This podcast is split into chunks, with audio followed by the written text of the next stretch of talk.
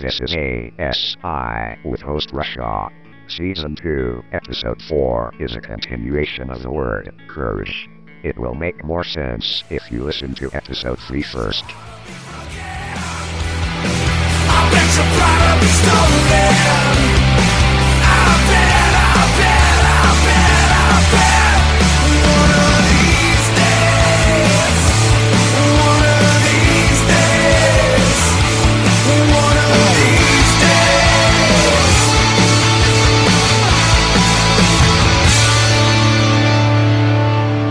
I'll give you an emotional word picture to describe, hopefully, describe what I'm talking about here. Um, I play that song by the Foo Fighters because it it describes some of how I felt. You know, like I, you, do you know what it's like to be heartbroken? Do you know what it's like to know the pain that I know, you know. And part of it was I had that kind of judgmental thing because I didn't really know anybody.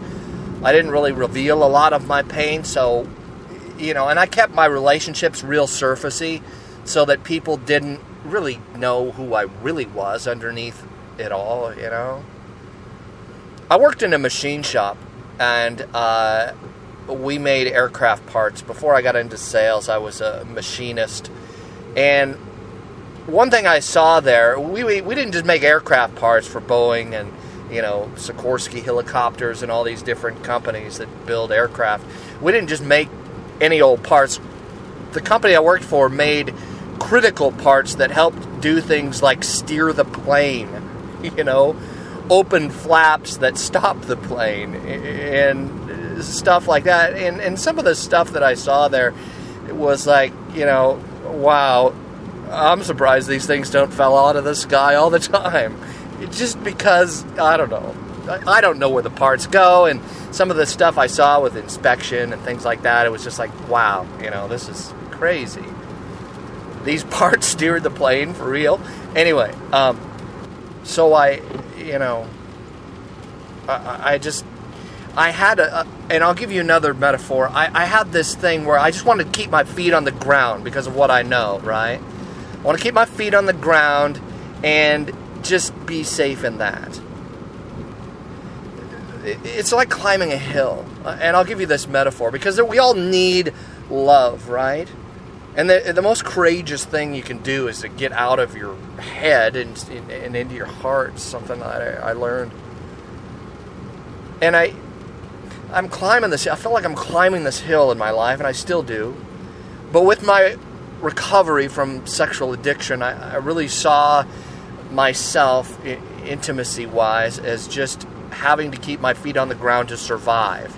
And it's a lot like climbing a hill, but not wanting to get to the top because you're afraid of what's going to be there. You know, like eventually I'm going to get to the top of this thing, and what's that going to be like?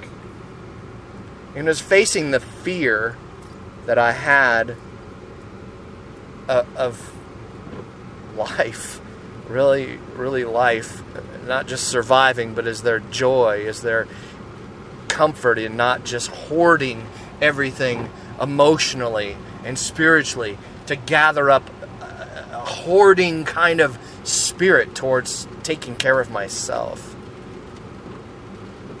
And I'll say something that's controversial. You know, there's nothing in the Bible that says masturbation for single people is sin, or married people for that matter. But really, it's it's hoarding everything to yourself. And when you start to discipline yourself to learn to give love instead of just sucking it in, right? Instead of just, I need that. That's, that's not really true, all right? You don't need an orgasm today by yourself, all right? Married guys, single guys, um, you can build a pattern of just habitual orgasms in masturbation, and it's just more hoarding. Even married people, a sexual fast is, is a good idea in some regards. If you think that you have to have sex, it can be an idol. if you want to know what idolatry, go listen to, you know, in the Decalogue, the first commandment, the second commandment. I take a lot of time explaining that. See, as I was walking up that hill, marching up that hill, uh, the, the metaphor, the thing I'm trying to get you to understand is that I was trying to get over myself, you know? This this energy, this spiritual kind of energy that's so tied up in just uh, just climbing. And we don't realize that the very energy that it took us to become addicted is the energy that starts to morph itself into this recovery, you know? We're so focused on ourselves that we don't take time to turn around and enjoy the view, you know? And some of that love that you do need from other people, that you do get and that feels warm and awesome, it, it actually comes from you giving it away. It actually comes from you stopping every so often and, and having some fun and enjoying your friends and, and just giving out, pouring out the, the love that is in you. It really is. Taking time to be around some folks, taking time to just live your life instead of you know, it's breaking this massive orbit around yourself. All right? Yes, climb the, the mountain of recovery, but stop every so often, you know, and realize that you've not been knocked down to the bottom of the hill, you know, that you're on this journey and you're climbing and you are getting higher above this, you know. But break the orbit around yourself too. It, one, trading one addiction for another, and people get addicted to being addicted going to 100,000 meetings and just so consumed with yourself. Should you be in a recovery type of group? Yes. Should you be in a Bible study type group? Yes. But that group isn't there to serve you ultimately, all right? That group is there to help you be able to grow and get over yourself so that you can love and be loved in a way that is flowing out and serving others, right? serving your community and your job, right? Working a job and having a servant heart rather than a shark heart. Okay, and then it's loving your spouse, loving the person you're going to marry. If you're going to get married, love that person, serve that person well. We're in group not to be served, but to serve.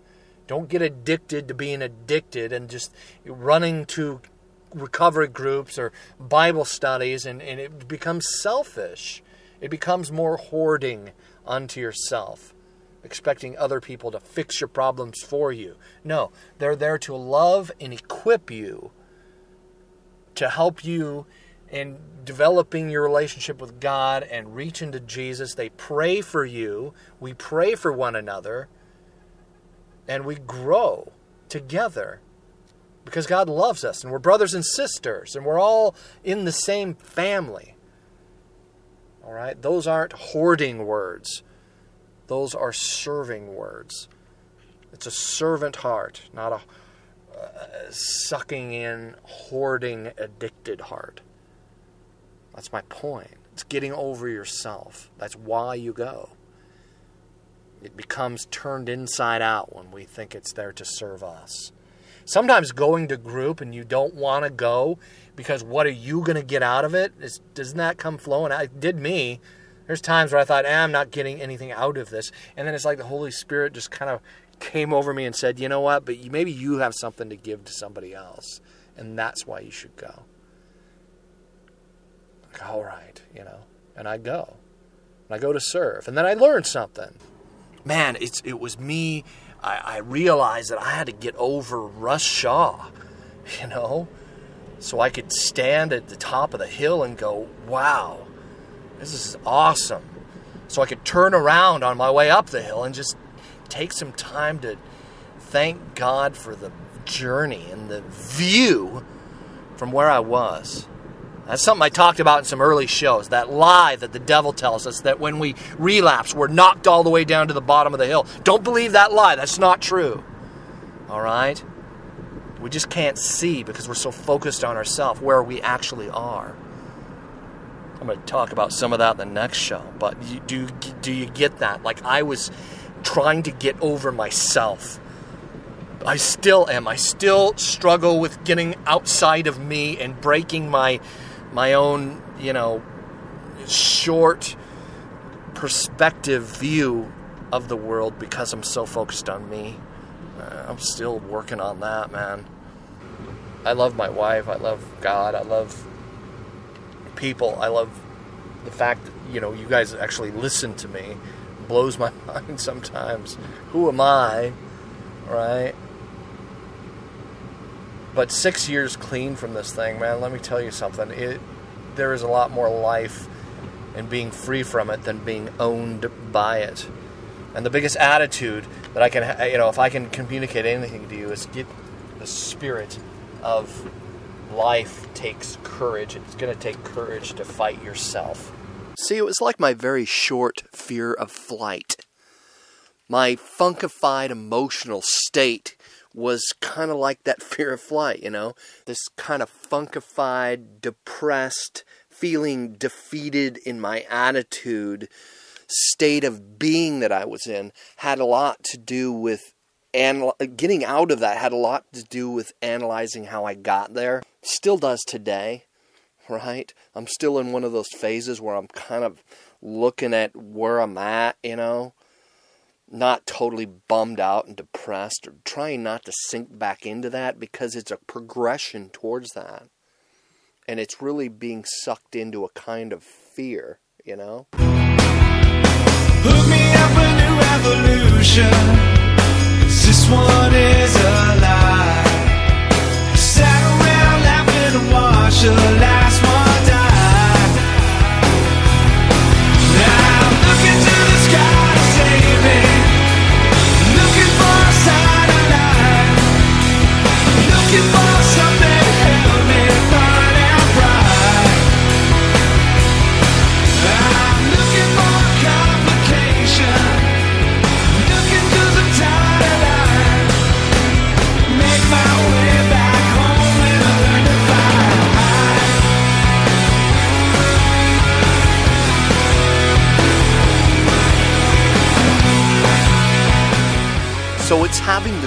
courage to face the fear to learn to fly, right? Like my uh, my little fear of flying when I was in the machine shop. Um, I had to analyze that for real. Was there was that true or was I believing a lie about my fear of seeing some of these parts go out? But still, as a guy who, who has a, I studied statistics a little bit. It was a class that they sent me through. See, people were getting their jobs cut and people were getting laid off. So I figured I'd take a bunch of classes because they don't tend to lay off people who are taking classes, you know, investing money. And I got paid to take these classes, and I would go and and and one of the biggest ones I learned a lot about was statistical process control and, and, and studying statistics. And the facts are, it's it's safer to to drive, it's safer to fly than it is to drive, right? Like statistically, um, you're way safer in an airplane than you are a car. So that let helped me put my faith in that, right, to a certain extent. Some of my relationship with God, when I really studied Christianity, I studied a lot of other religions, and I studied Christianity, and I studied historical data, and, and being a numbers guy, I looked at this mound of information around Jesus and just thought, all right, this is there's something to this. Jesus wasn't just a good teacher because we seem to have like fad people, and throughout history, there's people who, you know, they pop up as good teachers, and then we just kind of forget about them. Plato and Aristotle and these guys they still talk about in colleges were kind of resurrected 1500 to 2000 years later in some of their teachings, um, which is good. There's some good truth in that, but is not rooted in a real supernatural faith. And what I learned is is that right, the Father God loves me. The Son came to, to redeem me. God in flesh to understand us, me, and the Holy Spirit who comes to give life, to, to nurture and direct, you know. That that word, the Holy Spirit, in some translations of the Bible actually means life. You know, the spirit of life. But it's really a spirit that's given by God as a gift. I need Jesus as much now as I did when I was in recovery, as when I was facing this thing. I need that um, kind of angst that I had in the relationship where I'm like David and I'm I'm crying out to him and I'm sometimes I'm even going why why do things got to be like this you know difficult financial time after one of the biggest storms we've had in this this area for the last uh, I don't know 10 15 years I lost a couple days of work and it's just like uh, I'm one, in one of those spots where I'm I'm leaning on him and I'm asking him and I'm praying and I'm just like you know, one of those times. I need a new revolution for this point in my life, just like I did when I was in recovery and really struggling through this thing. All right? It's my journey today needs that new revolution, that new the, the, Jesus gives, he breathes life into me. So I'll leave you with this. It's not that we just face our fears with courage just to face them. Uh, what do you do then? right? It's doing good things is out of the overflow of the heart, right? Like good morality. It's a byproduct of what's already in your heart flowing out. It's not something you stuff in from the outside. That can be narcissistic, moralistic. You know, I'm doing these things because I'm consumed with myself, so people will make much of me. That's not what it's about. It's out of the overflow of the heart we have good courage. Out of not faking and just doing it because you love. It's not just facing fears, it's overcoming our fears with love. Because God is love. Through Him, we don't have to worry so much. Through Him, we can let go. I used to hear people say, just let go and let God, Russ. That's what you got to do. And I'm like, what does that even mean? You know? Here's what it means it means getting outside ourselves, it means getting over ourselves as a way of letting love out, right? That is worship, that we're flowing out all the time. We're not flowing out just onto ourselves, but we're flowing out in love because He first loved us. So it's not just facing fears, it's letting those fears be, you know, overcome with love. This is uh, 1 John 4 this is from the Message translation, starting in verse 17. This way, love has the run of the house, becomes at home and mature in us, so that we're free of worry on Judgment Day. Our standing in the world is identical with Christ's. There is no room in love for fear. Well formed love banishes fear, since fear is crippling, a fearful life of death fear of judgment is one not yet fully formed in love. Verse 19. We, though, are going to love love and be loved. First we are loved, and now we love because he first loved us. Right? I love that. All right. And let me tell you something.